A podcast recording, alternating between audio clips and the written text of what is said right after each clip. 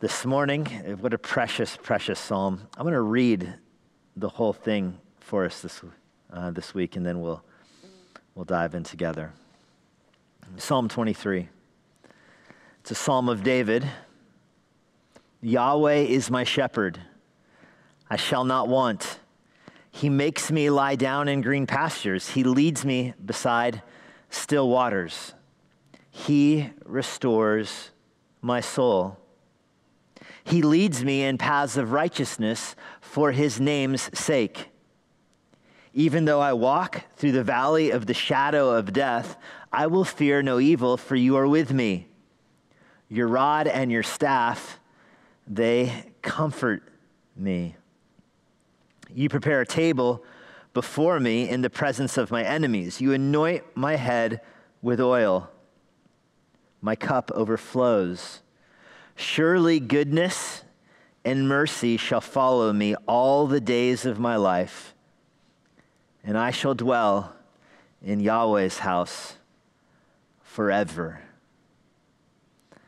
I've been reading this week on how churches throughout Christian history have responded to plagues and diseases that have harmed their cities and their their societies. And I've stumbled upon just troves and troves of encouragement for my own soul. It's not an exaggeration to say that the testimony of the early church was in many ways supported and solidified and validated by the frequency of plagues. And I mentioned this a few Sundays ago, but there were uh, countless plagues. I mean, just about every 75 to 100 years through the first several centuries of church history that just devastated the Roman Empire. One particular plague killed about a third of the Roman population. This was in the second century, uh, sometimes killing thousands in a single day. That plague united the Christian church in how they would respond to these kind of devastating tragedies, and it's a legacy that remains to this very day.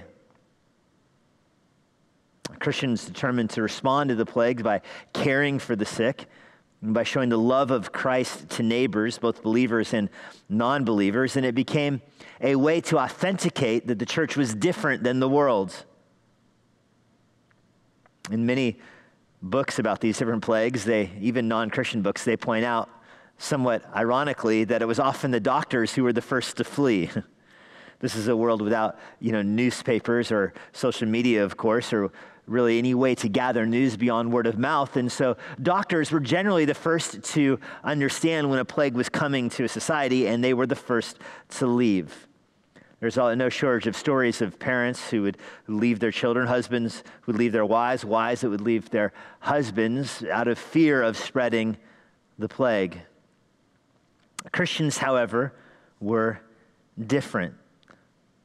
Christians for the most part, certainly there were exceptions, but Christians, for the most part, didn't flee. They, they planted their flag there and, and really sought it as an opportunity to show the love of Christ to the world. Bishop of Dionysius of Alexandria writes this in a firsthand account of how the plague struck Alexandria, which is in uh, northern Africa. At the first onset of the disease, he writes, they pushed the sufferers away and fled from their dearest, throwing them into the roads before they were dead and treating unburied corpses as dirt, hoping thereby to avert the spread of the disease but do what they might, they found it difficult to escape. Christians, however, because they didn't flee, were left behind. And the, this crazy thing about the Christians in these early plagues is that they were often blamed for them. Much like Nero blamed the Christians for the burning of Rome, Christians became the ones who were blamed for the plagues, and it will not be surprising to you to hear why. It's because Christians were so eager to be hospitable. They knew that they often had gatherings in their, their houses, and so they were pegged with this. Moses Lee, who uh, pastors a church in Maryland now, but has written much on the history of the Christian church in Asia, he writes that the way Christians responded with hospitality to the plagues had two main effects. And this is from, again, author Moses Lee. He writes this Quote, Christian sacrifice for their fellow believers stunned the unbelieving world as they witnessed communal love like they had never seen before. And it's worth pointing out here that the, the Roman religions did not have an aspect of caring for each other. They didn't have a, a solidified code of conduct or belief belong paying homage to their own gods and to Caesar. And so they had never seen a religion in their, in their life. They had never seen or heard of a religion that responded to calamity by love. And secondly, Moses Lee writes Christian sacrifice for non Christians resulted in the early church experiencing exponential growth. Did you hear that? exponential growth. As non Christian survivors who benefited from the care of their Christian neighbors converted to the faith in mass when the plague subsided. What a stunning image that people were convicted by how Christians cared for each other to the extent that when the plague did pass them by, they were converted. This kind of courage, and you know this, this kind of courage is not isolated to the first few centuries of Christian history. This is not a kind of chivalry that's relegated to the bygone era of a you know, pre-enlightenment world. This is the kind of Christian conduct and Christian ethics that remain to this day. I mean, I'm sure if your Facebook feed is anything like mine, you're seeing picture after picture of doctors and nurses and and believers that you know or in your family that are going to hospitals, going to hospitals in Central Park, the Samaritan's Purse is setting up, going to places where they are likely to be exposed to the virus, likely to be infected, and yet they're doing it for the sake of loving those that are in need. I got a message last night from a member at Emmanuel Bible Church who uh, is a doctor, and his own hospital is, is running below uh, capacity right now, and he's not able to, to work as much as he would have before this came. And so he's going up to a hospital that's overrun with coronavirus patients up in New York or New Jersey up there. And you think, why would somebody do that? What motivates somebody to do that? And of course, it's love for neighbor. There's a lot of other answers for why Christians have that kind of courage. But the shortest answer I can give you this morning is this is the kind of courage that's described in Psalm 23. Psalm 23 is a psalm about this kind of courage in the face of death, this kind of courage in the face of calamity. This is a psalm that is, of course, known by non believers. It's recited at funerals. I've even heard it read at weddings. It's quoted in movies. It's clung to in despair. Very frequently memorized. In fact, for our own Awana students, as they're going through Awana, the first chapter of the Bible they memorize as a whole in Awana is this chapter. It seems like everybody knows this passage. But what is so interesting about this passage and why I'm excited to preach it this morning, and I hope it's encouraging to you, is that there are very few other passages in the Bible where there is such a great gulf between what people think the psalm says and what it actually does say. People have in their mind the idea of what Psalm 23 is about. This is why it's so often read at, at funerals. There's this uh, idea of it being about grief and sorrow, but then when you actually go word by word through this psalm, which you'll have an opportunity to do in a few minutes this morning, as you actually work your way phrase by phrase through this, you really will be stunned about what this psalm is actually describing. It is describing a life of courage it's describing a life of comfort. It's describing a life of, and by comfort, I don't mean ease. I mean a steadfast hope in the surpassing beauty of Jesus Christ that sustains you through a tumultuous world. It's courage for calamity. It is comfort for those who are confronted with a world they don't understand and can't quite get their arms around. They can't quite get their mind around all that's happening. They, they, had a way of living and they have deviated from that way. The world has turned everything upside down, and there is a kind of comfort for the soul that is found in a very tumultuous world that this psalmist, that David has discovered and relays it to us about the kind of comfort that produces courage in the face of chaos. That's Psalm 23. I want to give an outline to you this morning. I'm going to give you three truths for how the shepherd of our souls shows his glory. There's three different ways in this psalm that the shepherd of our souls reveals his glory to us. And this is the kind of glory that gives us courage. It's the kind of glory that gives us comfort. It's the kind of glory that, that helps us trust the Lord in uncertain times, that helps us have courage in a world of cowards. It gives us courage to trust Christ when all of our senses, when all of our lived experiences say otherwise. And this is, of course, a very common testimony of people that say when things go wrong and when loved ones are afflicted with, with not just corona, but with, with cancer or disease or car accidents, it's very difficult in those instances for people to say, I trust the Lord, when everything in your experience is telling you he's not trustworthy. When you have somebody whom, whom you love who has, has died and you think, this was a good person. This person here was a good person. They, they tried hard, they loved their family, they were a somewhat moral person, and they died.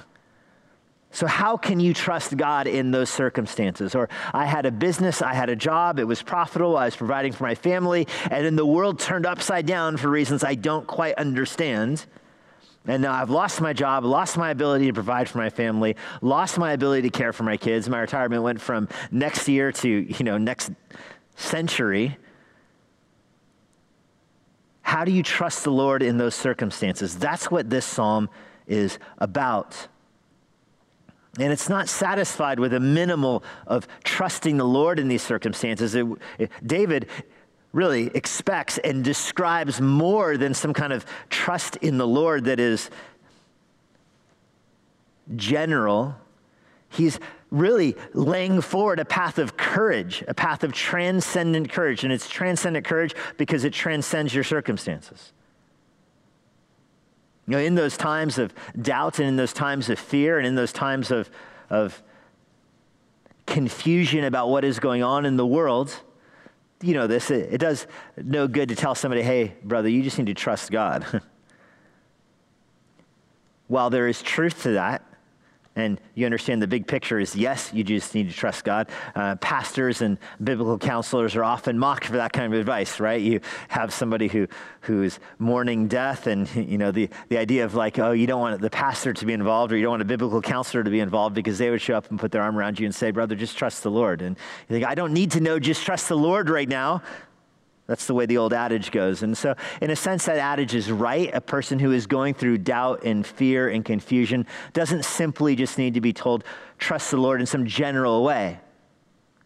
But what they do need to be reminded of, what they do need to investigate, what they do need to be told is to trust very specific promises of the Lord. General platitudes aren't generally helpful but specific promises, specific descriptions of the Lord, specific truths of the Bible are helpful. And if you're listening this morning and you are going through a period of confusion or, or doubt or fear in your own life, let me flip it around and challenge you to ask yourself what specific promises are you having a hard time holding on to that would help battle your fear? That would help battle your worry, that would help battle your, your doubts in the face of confusion? Are there specific things about God and His goodness and His sovereignty that you're having a hard time understanding? Because that is where the action is. Where you find the, the kink in the armor, that's what you want to expose. You know, many people want to cover up their weaknesses, but not the person who's laying before the Lord. He doesn't want to cover up his weaknesses, he wants to find them and expose them. And that's why Psalm 23 is such a powerful, powerful powerful psalm.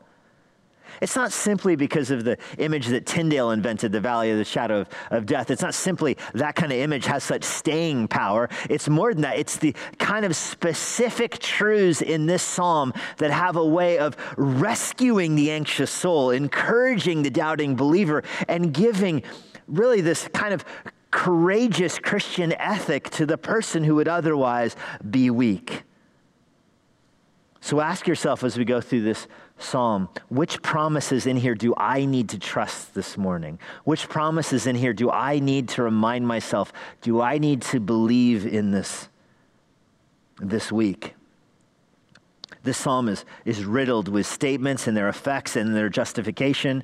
I'm going to phrase it this way. The psalm is a series of truths followed by evidence for the truth followed by a result of the truth. And everything in this is, is, this whole psalm is put into groups of three here. You've got this claim and then the evidence of the claim and the result of the claim over and over and over again. I mean you could choose probably six of those things from the psalm to dwell on. I'm going to choose three and, and draw them out to you this morning. The first of these truths is that yahweh is my shepherd. Truth one yahweh is my shepherd this is a very personal psalm, a very personal psalm.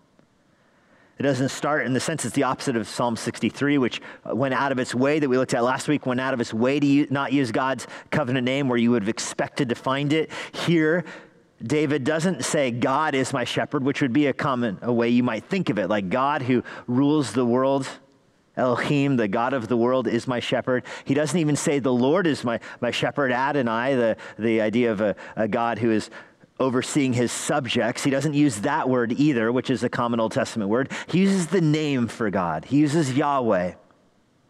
When God meets Moses in the wilderness, and Moses says, I'll go tell everybody what you, you wanted me to declare, but I need to know what is your name. When they say, Who sent me? What do I tell them? And Yahweh said, Tell them that Yahweh sent you. God's name is Yahweh. His name is Yahweh. It's a play on the Hebrew expression for, for to be or to have life. God declares that his name is Yahweh because he alone has life in and of himself. Nobody else has life in and of himself, only God does. And so God's name is Yahweh. And that's how David begins this, this psalm. In fact, he begins it and ends it that way. It's bracketed by, by God's name. Now, I explain this every now and then, but it's worth repeating again. In most English translations, they put the word Lord in these little small capital letters so that you see it. And when you see the little capital letters, that's letting you know that that's actually Yahweh in the Hebrew. It's not that there's a totally different Hebrew word for, for Lord, and that's not the word that this is. This psalm begins and ends with God's name, Yahweh.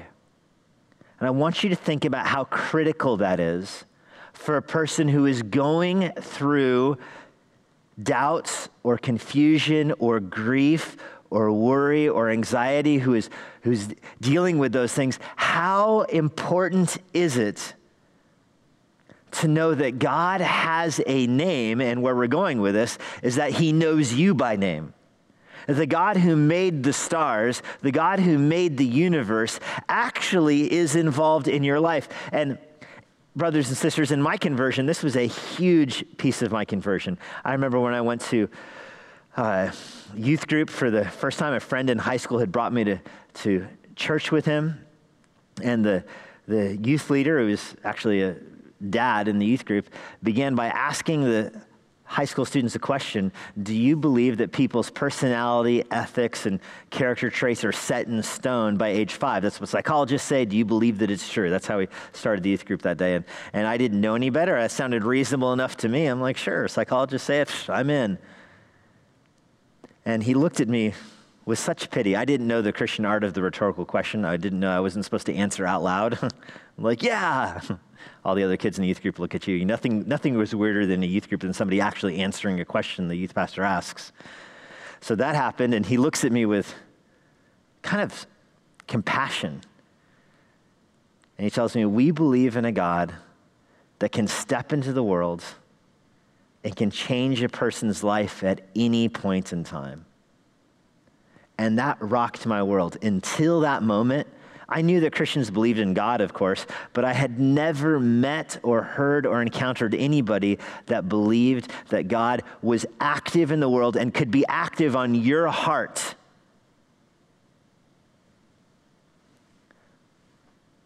We're so autonomous creatures in our mind. We think we're in charge of us and that nobody can do anything to me that I don't allow. And that's part of the reason there's so much fear, of course, when a disease spreads through the world because it is something that's out of your control.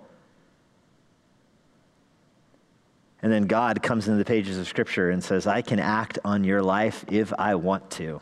And what are you going to do about it?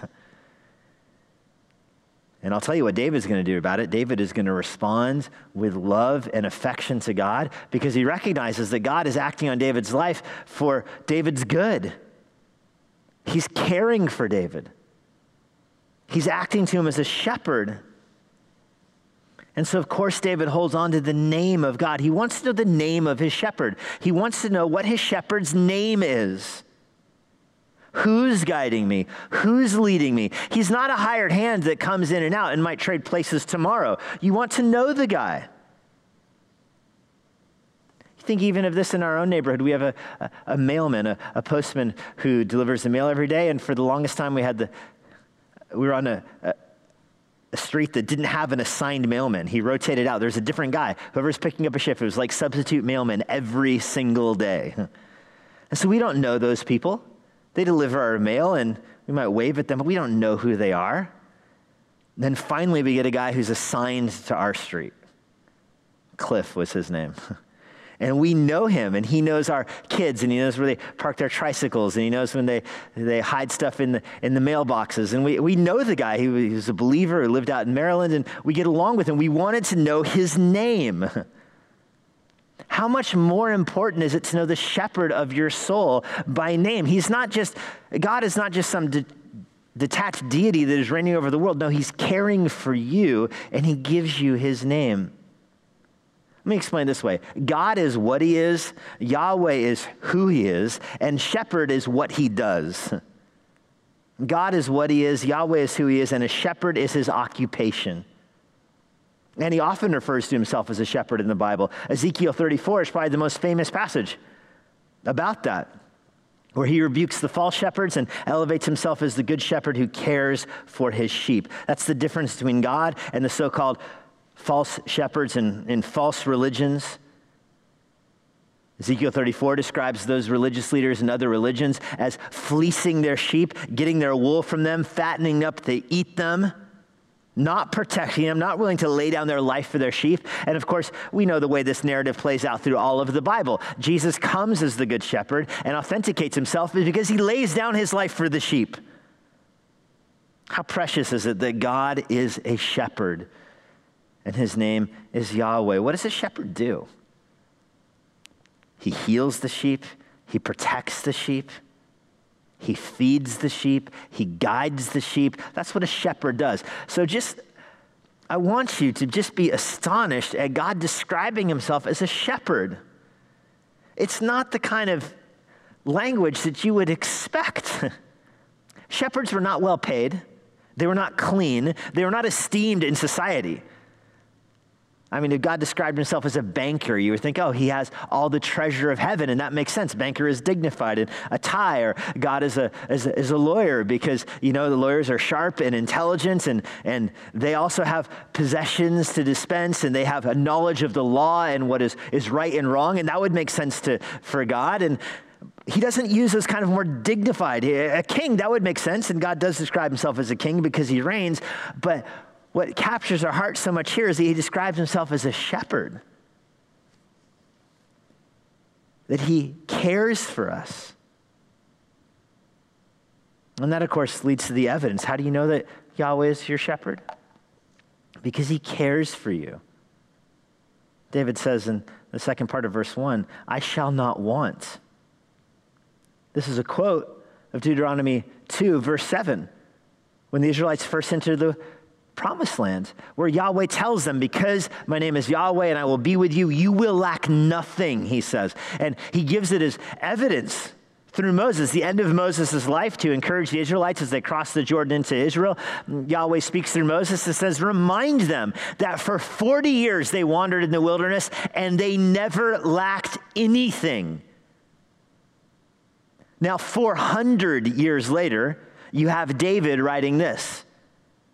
And he says, That testimony through the centuries is my testimony. I will not lack anything.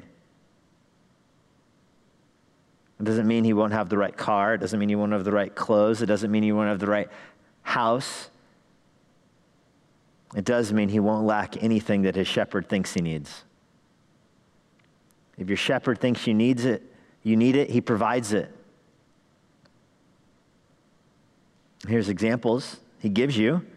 He makes you lie down in green pastures. That word makes me is kind of unfortunate in English. It, you know, it sounds like he hits the sheep on the head and knocks him out in the green pastures.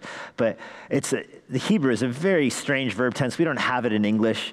It's, but it's this idea that he makes me by persuasion it's the idea that he's leading, and so the sheep see where the shepherd goes and follow him because the sheep trust the shepherd. And so you're led to the green pastures. So it's not like he, it's, a better translation might even be he allows me, but that's too permissive.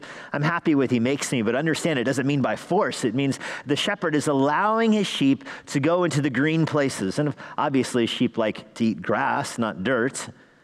And so it's good that the shepherd walks them to green pastures. He leads me beside still waters. You know, sheep gets into moving water, they'll likely get swept away. The sheep get wet and they drown. Too, their wool is too heavy. They're not the brightest creatures, of course, and you can assert comments about why God chooses those as the example for Christians. But the bottom line is that fast moving water is dangerous. Sheep need calm water. They need water, of course, to drink. They need calm water. And our shepherd leads us to the green pastures and to the calm waters. And what a pastoral scene this is, isn't it? Literally a pastoral scene. This is the sunny afternoon. This is the picnic in a park where there's a rainbow on the horizon and bluebirds in the trees, and it's just beautiful. And your blanket is, is spread, and everything is just delightful. That's this scene. Last night, we're sitting down to eat dinner, and Madison points out the window, and there's a hill behind our house that is, is kind of steep, and there's big trees that grow up on it, and the little leaves are just starting to come through, and the sun was setting, and so it was coming across the trees almost at a straight line, and it made the trees this brilliant green color. It's one of the most beautiful things I have ever seen in my life. And we all just stopped what we were doing. We had, we had hot food on the table. We all just stopped. We walked away from our hot food and just stood speechless on the patio last night. We hadn't seen anything like, in my life, I'd never seen something that looked like that, like the sky last night. And that's this kind of image. That's where God leads you to those places. How precious is it? You lack nothing, and He leads you to the green fields and the still waters. Now, how do you know? What's the proof that God does this? What's the proof that He's your shepherd and that He cares for you? And that's where we go next. The result of this is that He actually saves us. The end of verse 2. I'm sorry, the start of verse 3. He restores my soul. This is the word for He makes my soul new. This is the New Testament concept of regeneration from John chapter 3. Uh, Psalm 19, David describes it as something that all the beauty in the world cannot do in Psalm 19. But when he begins to describe the Word of God, it says, He can restore my soul. That you can be saved through the Word of God, a common refrain through Psalm 119. That the Word of God can save a sinner. Your soul is dead in sins and transgressions, and the Word of God can make it alive. That's what happens here. The, God restores your soul, He causes you to be born again. Your soul is in chaos in the world, and God rescues you, and He takes your sin away from you and gives you eternal life. That's what happens to David here. And this is an ongoing action. His, the, you know, his salvation is a one time event, of course, but throughout the rest of his life, he describes his soul as being restored because there are doubts, there are trials, there are difficulties that come in life. And David knows that he can always turn and look to the Lord and remember that his soul is restored.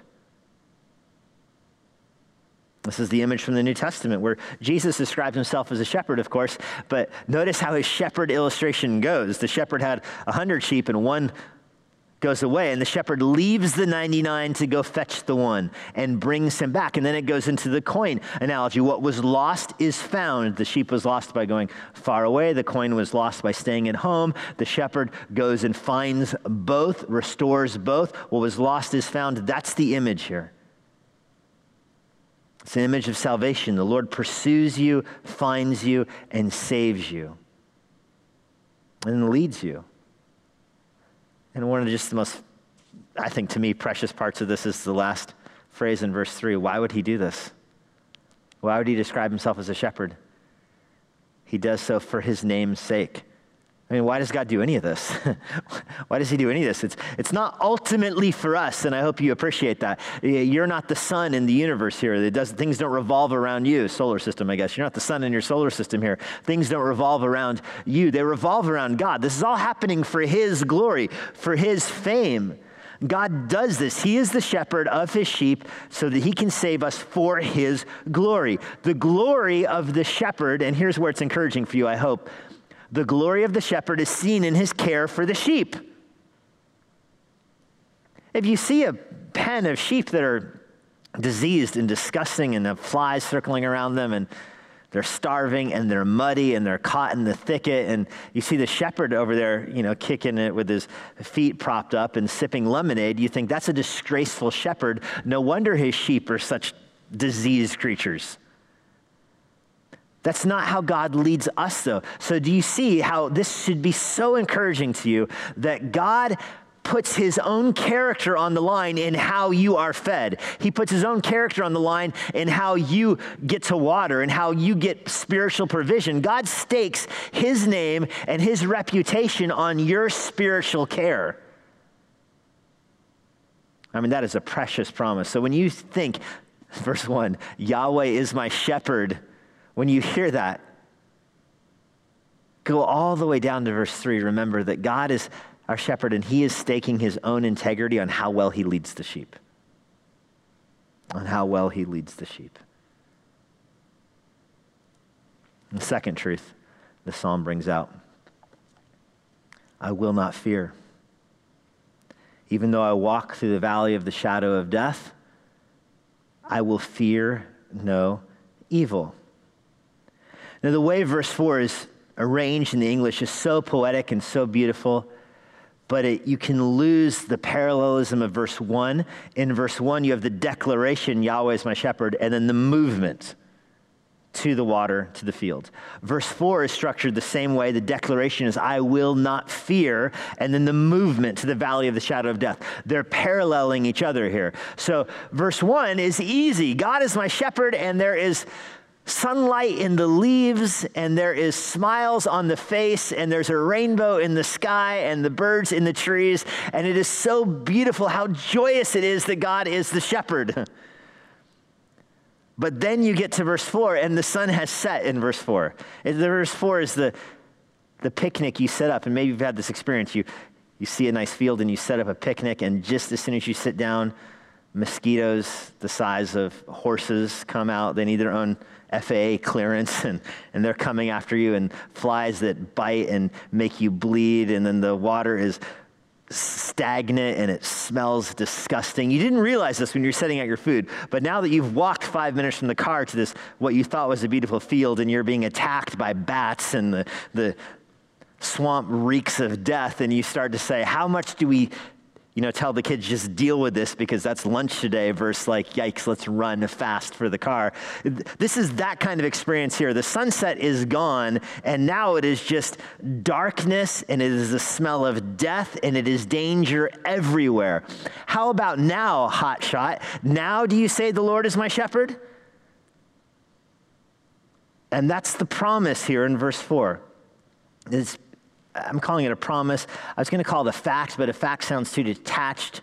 A promise sounds like too potential. So I, I went with the word truth. The truth here, David says, I will not fear. I won't fear at that moment.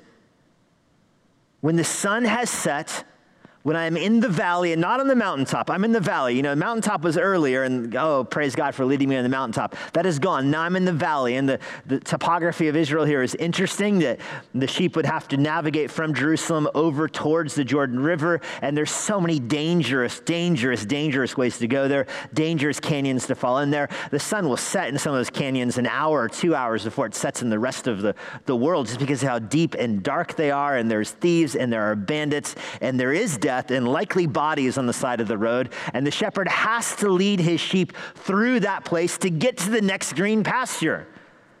The sheep get lost, even the Israelites get lost out there. But this shepherd knows we're leaving this green pasture, we're going to that green pasture, and yes, it will be a night in the valley. It is even though is a good way of rendering in the ESV. It's not if I walk through the valley of shadow death. It is very much a when I walk through that valley, when the darkness comes, because life is not lived in the green fields. You do have to move to the next place God wants you. One commentator writes this quote, the death David is referring to here is more than darkness. Metaphorically, David is speaking of an intense trial, a time of great uncertainty and danger, which would typically cause anyone to fear. The natural response to being in the valley of the shadow of death would be fear. That would be the normal human response. Some shepherds would be overcome with fear in this valley. That would be the typical response. You're in that valley and you are overcome with fear. Even the shepherds are likely to be afraid. And here David says, I will not be afraid. I will not fear. When you understand how dark the valley is, again, as a metaphor for the deepest and darkest trial, you understand how can somebody not be afraid in that moment? How? Everybody in the world is afraid. All of my friends would be afraid. Everything in me wants to be afraid. How can you not have fear at that point?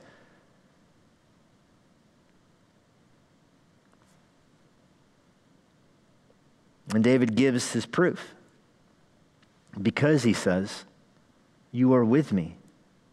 The evidence that he won't be afraid, because this is one you want evidence for, isn't it? you won't be afraid? I demand, prove it. Prove to me you won't be afraid. And here's the evidence he offers For you are with me. God is with him in this valley. Yahweh, his shepherd, is by his side. This is a drastic change. It's a change, obviously, in the whole structure of this psalm because it goes from the third person to the second person. Maybe you noticed that. Earlier, Yahweh, third person, is my shepherd. Yahweh, God, named Yahweh, is my shepherd.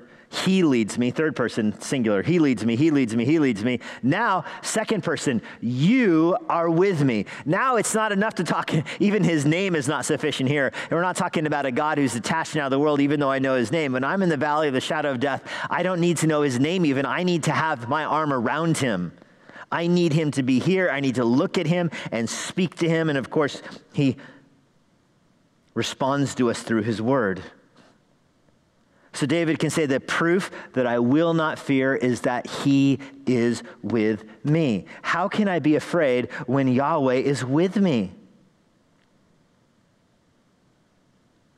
What a contrast with other gods.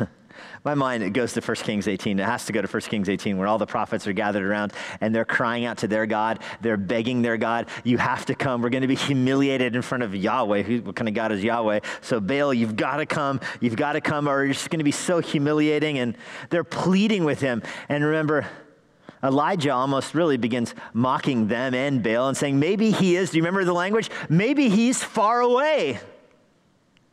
So shout louder. Like maybe he went on vacation and he can't hear you. So remember, the, what's underneath this is this idea that your God must be really far away and he can't hear you. You would never say that about Yahweh. You would never say he's too far away. No, he's always, always at hand. Always at hand. Always close by. Idols don't have ears, to hear, they don't have hands to actually work, but the bigger problem is they don't have hearts to love their sheep. Whereas God does. And so when He's with us, we don't need to be afraid. Hebrews 2, verse 15, gives a New Testament spin on this. He describes the fear of death as holding people into lifelong captivity, which Paul calls slavery there. It's so natural. There's nothing more natural in the world than to be afraid of death. So much so that Hebrews 2:15 it's described as the slavery to the fear of death that Jesus frees us from through his resurrection. That might be a good verse for Easter. Here, David says, I'm not going to be afraid because the shepherd is with me. And our hearts can be such a dungeon of fears, can't they? We store up fear in our heart, we cage them in Sometimes it seems like we even feed off of fear. We lock it inside of us. And so ask yourself if you have fears caged in your heart, if you have fears put in a dungeon of your heart, ask yourself who has the key? Think of Pilgrim's Progress. Who has the key? Who can open the cell your fears are locked in? The key, of course, is hope. And it's in your pocket. It was put there by the shepherd before you got in jail. Put your hope in the Lord. And David says, I will fear no evil. Even the fact that he uses evil, almost, he's, he's getting rid of any escape clause here because we want to excuse this, don't we? We want to say, of course, I'm not going to fear big things, but I'm not going to fear that what's going to happen to me when I die because I trust the Lord. But certainly there's moral evil in the world that I can fear. There's bad people in the world, bad people. Even right now, jail is releasing all kinds of criminals onto the streets, bad people. Can't I fear them? I mean, they're morally evil and they hurt people. And that's the word David uses here. I will fear no evil, the moral evil in the world. I will not fear it. And of course, what's he going to do when he's tempted to fear it? What's he going to do when evil comes knocking on his door? He has to remind himself of truth one Yahweh is my shepherd. Our God cares. Sin separates us from God, but God comes to us and rescues us and cares for us. Your rod and your staff, he says, they comfort me. This becomes the result of this. What's the result of you not fearing? The evidence that you're not going to fear is that he's with you. The result of this is that he'll comfort you. And it's just interesting. He comforts you with the rod and the staff, normal shepherd tools. He's going with the shepherd metaphor still. The rod, and I know you all know this, but the, the rod is the weapon. It's got the, you know, it's three feet tall and it's got the ball on the top of it and it can whack a wolf on the head and knock him out. It can whack a thief on the head. It can whack an unruly sheep on the head. That's the rod. Usually used against thieves and wolves and a biting sheep, maybe. And it comforts me? How does that comfort? Well, on one hand, the sheep would be comforted because your shepherd is a weapon. So that's comfort. On the other hand, it comforts you because you know the other sheep are not getting out of line without getting a whack. in the same way, in your family, never mind, moving on. The staff comforts me. The staff comforts. The staff is taller. It's got the hook on the end. The staff is for rescuing the lost sheep, grabbing him by the neck and pulling him out of the bramble. That's the staff. Sheep are so heavy, and especially when they're stuck in mud, they get weighed down. The staff, you need the leverage to pull the sheep out. And so David says, I'm so comforted, even in the valley of the shadow of death, because my shepherd has a rod and he has a staff. And David has had this experience, hasn't he? He's known both these. He was a shepherd. He knows what it's like to walk among sheep. He knows what it's like to be ambushed from behind by a lion attacking the sheep. He knows what it's like to be ambushed by an enemy who he thought was a, a friend, but turns out to be an enemy trying to kill him. He knows what that's like. And he knows where to find comfort. He's found comfort in Jonathan before. He's found comfort in Nathan before. He's found comfort in the law of God before. He's found no shortage of comfort through the things that God has given him. He knew Jonathan was a friend from the Lord. He knew Nathan was a prophet from the Lord. Obviously, he has the, the law of God, as he describes it in Psalm 19, as a comfort to him. And so David looks at these things because we're tempted to say, How? We can't talk to God like David did, so where is he? And when we're in the valley of shadow of death, where is God? How can he be with us? How can he comfort us if I can't see him and talk to him? Like David could, and it's worth pausing and saying, How could David? What was David's comfort like? Was it from a face to face conversation with God? Never. It was from the prophet. God said it was from his word. It was from the friend that God put in his life through Jonathan. That's how it came. And God comforts us the same way. I want to be faster here. The third point that Yahweh blesses me. The third truth that Yahweh blesses us. He doesn't just declare that He's our shepherd, He doesn't just be close to us that we will not fear. But thirdly, he actually actively blesses us. He gives us more than we deserve, more than we expect, more than we could have imagined. You see this in verse 5. You prepare a table before me in the presence of my enemies. We're back to the picnic analogy again. The blanket is spread, and the word for table here, it's the full on massive spread. It's the same phrase we saw last week in Psalm 63. The table is set, there's a massive meal. You show up at the house, the whole Thanksgiving dinner is laid out there, and it is there, and your enemies are looking looking through the window at it. I mean, that's the image here. The other sheep that don't have your shepherd, they're still stuck in the valley, and their shepherd didn't bring food for them. They're in the dark valley, and there are thieves around. Their shepherd forgot his rod. Meanwhile, your shepherd has his rod, has his staff, and a m- massive amount of food. A massive amount of food. And all the enemies are looking in at this. They're looking in at this. They don't have that food. What a blessing, what a blessing it is. I was thinking just how different my kids' experiences when we go for a picnic and I pack versus when Deidre packs. when I pack, we're talking juice boxes and half of a sandwich that I threw in a Ziploc bag and threw that in my backpack, and here we go. And when Deidre packs, it is like a Thanksgiving meal packed in a cooler inside a smaller Russian nesting doll cooler and another one, and whew, blankets that unzip and fold. Imagine the sheep's perspective on this. We're out in the field, and my shepherd has everything we need. My enemy sheep's, they're just, they're hungry and they're angry, but that's okay because my shepherd is close by. This table is not set for every person in the world. This table is set for God's sheep. The exclusive provision here is kind of the point of this analogy. That's why I want to dwell on it for a second. This is it's so easy to say God has a generic love for everybody in the world that is blanket and uniform for everybody. David knows nothing of that kind of love. There is a common grace through nature, again, which David describes in Psalm 19. Psalm 19 fits with Psalm 23 in so many beautiful ways that we don't have time to talk about right now. But the first half of Psalm 19 describes that general thing to the world. But it is not this kind of specific provision that God gives his sheep. His sheep have their table set. And then we get a weird verb tense change, which you wouldn't notice in English, but it is important in the Hebrew. You anoint my head with oil. This is the first verb in the whole psalm that switches to a perfect tense. In other words, this happened. Everything else is ongoing. Every other verb in this psalm is ongoing. The Lord is in an ongoing way my shepherd. He leads me in an ongoing way. He's led me before, He's leading me now. Everything is repetitive. He's keeps setting a table for me in front of enemies. And then you get to this one, and David uses a perfect tense. One time this happened. It happened to him. The Lord anointed his head with oil. Now, maybe he switches verb tenses here because he's remembering when he was king and he was anointed. I think more likely it's speaking again of his conversion. It's making it applicable to us that all these other things are true because God saved us. He saved us.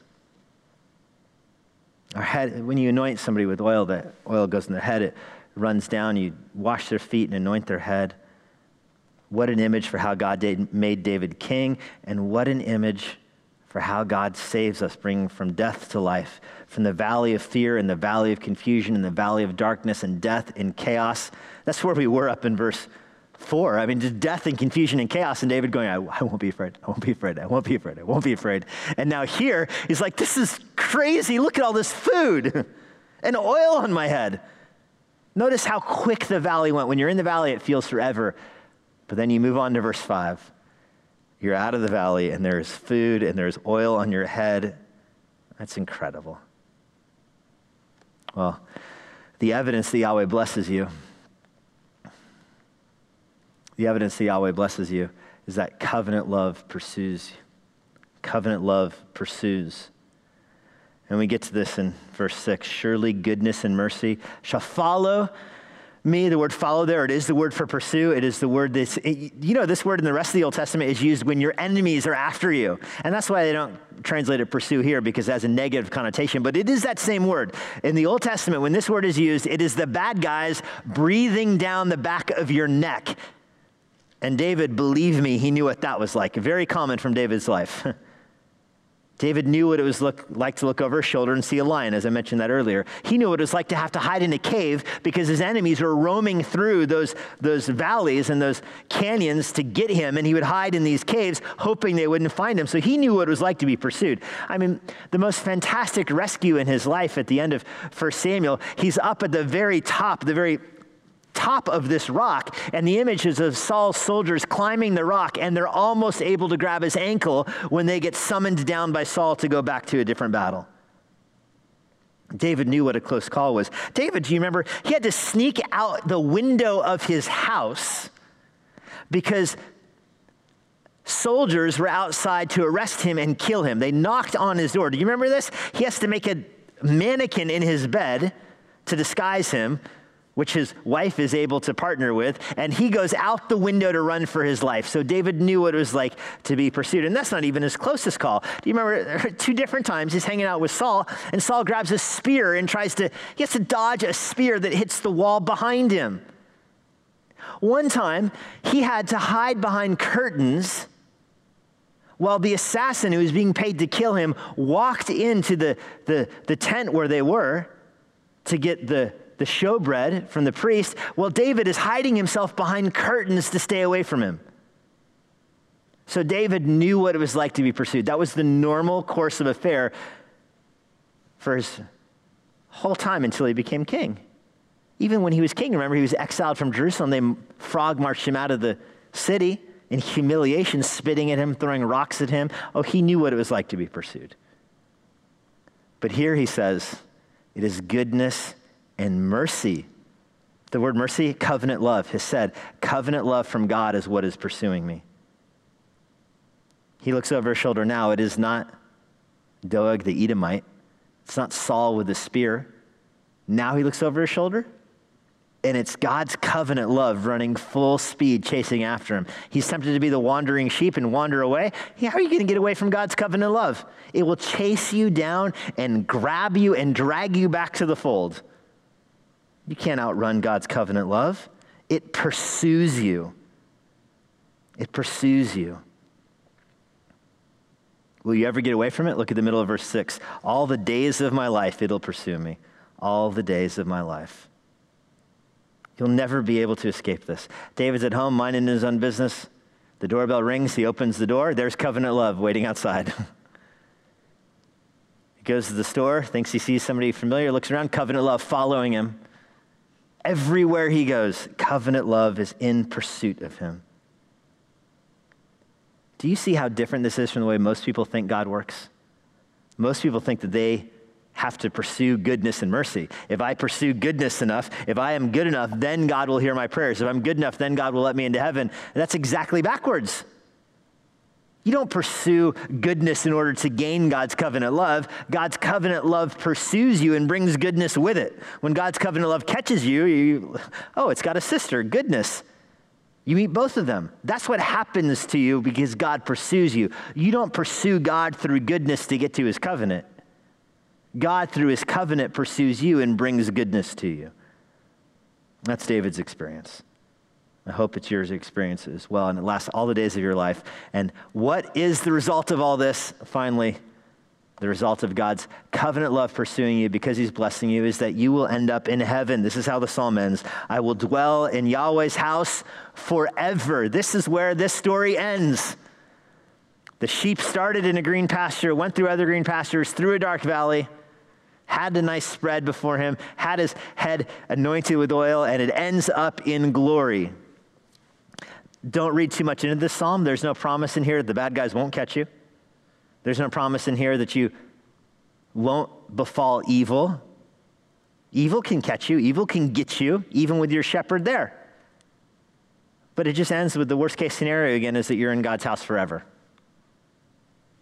And that's where it ends. I will dwell in Yahweh's house forever. The word ever just means forever and ever and ever and ever, ongoing to the end of the ages. I will always be in Yahweh's house. Now, this psalm is traditionally a Palm Sunday psalm. It's often preached on Palm Sunday, and that's because of its connection to the life of Christ. Jesus is obviously the shepherd. However, he declares himself to be the shepherd. However, Jesus, in the final week of his life, certainly needed this psalm to strengthen his own soul. Jesus walks into Jerusalem with cheers and praises, but he knows that the march to Jerusalem will end at the cross. It will end with his death. He knows that. He is literally going from the mountaintop down in through the valley along the brook of Kidron, there up through the past the lion's gate, through the sheep's gate. He is walking through the valley. He'll be crucified on the other side of that hill and buried into that mountain. That's where his story goes.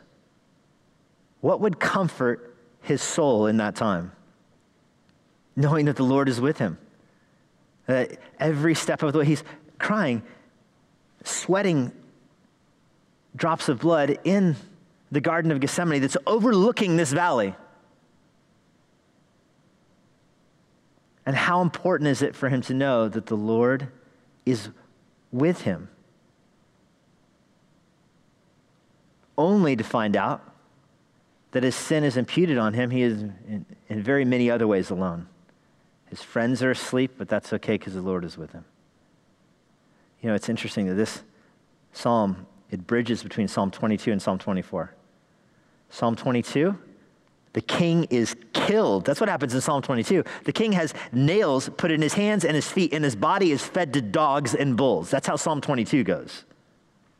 Psalm 24, who can ascend to God's holy hill? Who can go into the house? Who can go to God's house?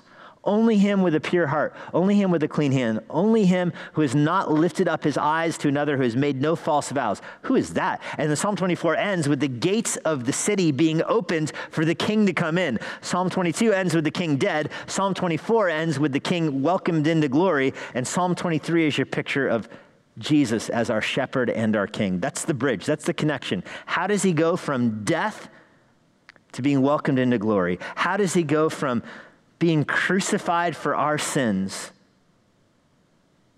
bearing the sins that we couldn't bear, making the penalty that we couldn't pay? Because he led the life that we couldn't live, dying as our substitute to being welcomed into heaven. He goes because he is the shepherd. And the Lord has prepared, the Lord prepares the table on Thursday night for him to share with the disciples. The Lord anoints his head with, the, with oil. And covenant love follows through Jesus Christ now to us. Lord, we're grateful that you are the great shepherd of the sheep, that your love follows your children. I pray for anyone who's watching or listening to this that doesn't know you. I pray that they would look into their hearts now. They would look at these three truths. They would ask themselves Are you our Heavenly Father? Are you our shepherd? Are you my shepherd? If you are, Lord, we pray that you would drive out fear pray that David's declaration would be ours. Make it ours, Lord. We are so prone to fear. We fear the unknown. We fear, fear a world that is out of control. We fear a world that we don't understand. But we have you. So, Lord, give us confidence from your goodness, which you have proved to us through all the ways you bless us, through comforting us, through correcting us. We're grateful that you use the rod to break pride in our hearts. You use the staff to pull us out of our errant ways. You use your spirit to anoint us. You use your spirit to provide for us and to encourage us.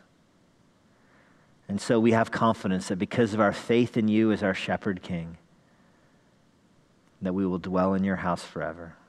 We give you thanks for this in Jesus' name. Amen. Thank you for being with us today. And now, a parting word from Pastor Jesse.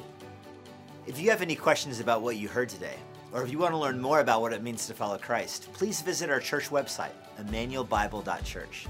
If you're not a member of a local church and you live in the Washington, D.C. area, we'd love to have you worship with us here at Emmanuel. I hope to personally meet you this Sunday after our service.